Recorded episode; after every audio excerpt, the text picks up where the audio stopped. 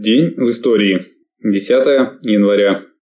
10 января 1883 года родился Алексей Николаевич Толстой. Годы жизни 1883 год, 1945 года. Выдающийся русский и советский писатель, общественный деятель, академик АН СССР. Автор повестей, романов, антифашистской и патриотической публикации, лауреат трех сталинских премий. Его называли «Красный граф». Алексей Николаевич Толстой Пример того, как человек дворянского сословия, воспитания и культуры может перейти на пролетарские позиции и честно служить рабочему классу. Алексей Толстой – автор таких произведений, как «Хождение по мукам», «Аэлита», «Гиперболоид инженера Гарина» и «Золотой ключик» или «Приключения Буратино». 10 января 1917 года родился Павел Александрович Кайков, военный летчик, герой Советского Союза. 29 ноября 1941 года лейтенант Кайков Вылетел в составе эскадрильи на штурмовку войск противника на Мурманском направлении. При посадке на свой аэродром советские летчики были атакованы истребителями противника. Несмотря на почти полный расход боеприпасов, наши летчики приняли бой. Кайков сразился с двумя Ме-109. Вскоре один мистер Шмидт вышел из боя, с другим Кайков сошелся на высоте 150 метров в лобовой атаке. Немец с разворотом стал переходить на бреющий полет. Кайков догнал его и над самыми верхушками деревьев ударил винтом своего МиГ-3 по хвостовому оперению Мессера. При этом оба самолета врезались в землю. 10 января 1918 года. В Харькове были разоружены последние части верной буржуазно-националистической Украинской Народной Республики. В этот же день на помощь восставшим 27 декабря красногвардейцам Екатеринослава прорвался бронепоезд Московского красногвардейского отряда. 10 января 1919 года красные заняли уездный город Виленской губернии, ныне в составе Гродненской области Беларуси, Лиду. 10 января 1919 года создана Бременская Советская Республика, Республика Советов, существовавшая с 10 января 1919 года по 9 февраля 1919 года в немецких городах Бремени и Беймерхафене. Бременская Советская Республика, наряду с Баварской Советской Республикой, является одним из самых значительных явлений из числа революционных событий в Германии в 1918-1920 годов. Создание Советской Республики в Бремени 10 января 1919 года стало возможным благодаря переходу власти в этом промышленно развитом северогерманском городе в порте 6 ноября 1918 года в руки рабочих и солдатских советов. Утром 6 ноября 1918 года рабочими предприятия АГ «Вайзер» было получено воззвание восставших или военных моряков с призывом о помощи Совету рабочих и солдатских депутатов в Киле, а также в освобождении из тюрьмы 230 арестованных за участие в акциях протеста матросов. Одновременно восстали военные моряки Вильгельмсхафена. В Бремени после встречи солдат гарнизона с восставшими моряками, прибывшими из Киля, стали образовываться солдатские советы. Во второй половине дня в Бремени начались массовые демонстрации, и вечером Адам Фразункевич, один из руководителей независимых социал-демократов, с балкона Бременской ратуши провозглашает о создании городского рабоче-солдатского совета, к которому переходит вся власть в Бремени. Внутреннее положение республики постепенно ухудшалось в результате постоянного саботажа со стороны контрреволюционных сил, сохранявшихся в Бремени и тяжелой экономической ситуации. К этому добавилась чувствительная ее изоляция внутри Германии после подавления восстания спартаковцев в Берлине и убийства там Карла Либнихта и Розы Люксембург.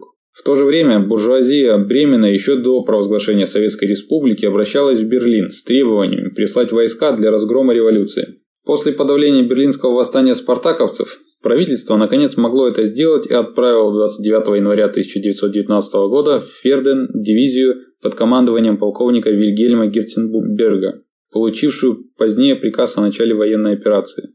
На вооружении у сил контрреволюции находилась также артиллерия и два броневика. Прошедшие 29 января 1 февраля переговоры, в которых от Совета потребовали разоружить рабочих и вернуть оружие солдатам 75-го полка, окончилось безрезультатно.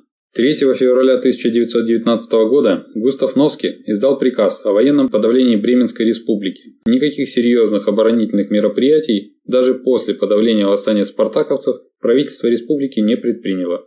Даже когда правительственные войска вступали в Бремен, члены Совета вели дебаты о том, стоит ли для защиты города выдавать населению оружие и есть ли альтернатива вооруженным действиям. 4 февраля 1919 года в 9 часов город был взят правительственными войсками. Революционные власти в Бремерхафене были свернуты 8-9 февраля 1919 года.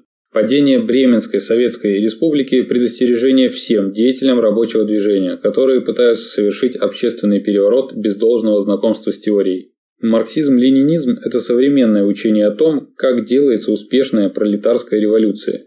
Непременные моменты такой революции – это диктатура пролетариата, Советы как организационная форма этой диктатуры, а также надежная военная сила, которая готова защищать революцию с первого дня, с первой ночи. 10 января 1920 года. Вступил в силу Версальский договор, навязанный Антантой побежденной Германии. В соответствии с ним была также образована Лига наций, в состав которой из новых государств на территории бывшей Российской империи вошла Польша, Финляндия вступила позже, в 1920 году, Литва, Латвия и Эстония в 1921 году, СССР в 1934 году. 10 января 1943 года началась наступительная операция «Кольцо», продолжалась до 2 февраля 1943 года. Кодовое наименование плана наступительной операции Донского фронта с 10 января по 2 февраля 1943 года во время Великой Отечественной войны заключительная часть Сталинградской битвы, ознаменовавшая ее победоносное завершение. В ходе нее были разгромлены 22 немецкие дивизии, 160 вспомогательных подразделений и частей усиления. В плен была взята 91 тысяча солдат и офицеров, еще около 140 тысяч погибли в те дни. Красная армия овладела стратегической инициативой и продолжала наступление. 10 января 1944 года. Была казнена фашистами Зина Портнова, советская подпольщица, член подпольной организации «Юные мстители». Зинаида Мартынова-Портнова родилась 20 февраля 1926 года в Ленинграде в семье рабочего. В начале июня 1941 года приехала на школьные каникулы в деревню Зуи, близ станции Оболь, Шувининского района Витебской области. После вторжения гитлеровцев на территорию СССР Зина Портнова оказалась на оккупированной территории. С 1942 года член Обольской подпольной организации «Юные мстители», руководителем которой была будущий герой Советского Союза Зинькова, член комитета организации. В подполье была принята в ВЛКСМ. Участвовала в распространении листовок среди населения и диверсиях против захватчиков. Работая в столовой курсов по переподготовке немецких офицеров, по указанию подполья отравила пищу, погибло более 100 офицеров. Во время разбирательств, желая доказать немцам свою непричастность, попробовала отравленный суп. Чудом осталась жива.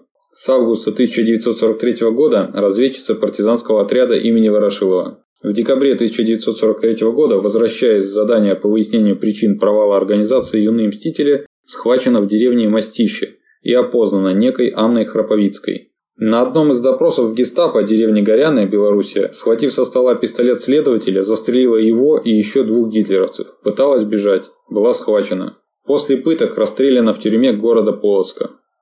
10 января 1946 год.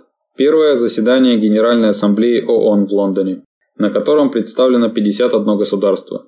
Мир во всем мире возможен лишь при полном коммунизме, потому что капиталисты всегда будут бороться за повышение своей прибыли, в том числе военным путем. Тем не менее, чтобы сделать перед рабочими вид, что они тоже стремятся к миру, буржуазные правительства устраивают различные международные организации, целью которых провозглашается борьба с войной, бедностью и установлением прочного мира на Земле. Но поскольку капитализм по своей природе порождает войну и бедность, такие попытки всегда проваливаются. Лига наций не предотвратила Вторую мировую войну, а ООН не предотвратила незаконную атаку США на Югославию в 90-е годы и все остальные войны, которые США ведут по всему земному шару. 10 января 1950 года. СССР покинул Совет Безопасности ООН в знак протеста против непризнания Китайской Народной Республики. В то время место КНР занимал буржуазно-националистический чанкайшийский режим Тайваня. 10 января 1959 года Советский Союз принял революционное правительство Республики Куба. 10 января 1996 года банда Салмана Радуева и Хункара Исрапилова вторглась в Дагестан и нанесла удар по вертолетной базе федеральных сил, а затем захватила больницу в Кизляре. Это был один из трагических событий Чеченской войны, наряду с террористическим актом на Дубровке в октябре 2002 года и террористическим актом в Бесланской школе 1 сентября 2004 года. Сотни людей погибли, тысячи родственников и друзей потеряли близких. Вся Россия скорбит по жертвам. Чеченская война, как и другие межэтнические конфликты на территории бывшего СССР, результат уничтожения диктатуры пролетариата и установления диктатуры буржуазии. Капиталисты не заботятся ни о благополучии своего народа, ни об образовании, ни об установлении добрых отношений между людьми разных национальностей. Буржуазию интересует только прибыль. Именно поэтому сразу же после уничтожения Советского Союза стали разгораться войны и конфликты, часто подогреваемые идеологическими и военными организациями из-за рубежа. Рабочему классу России пора положить конец насилию и войнам на территории России и бывшего СССР.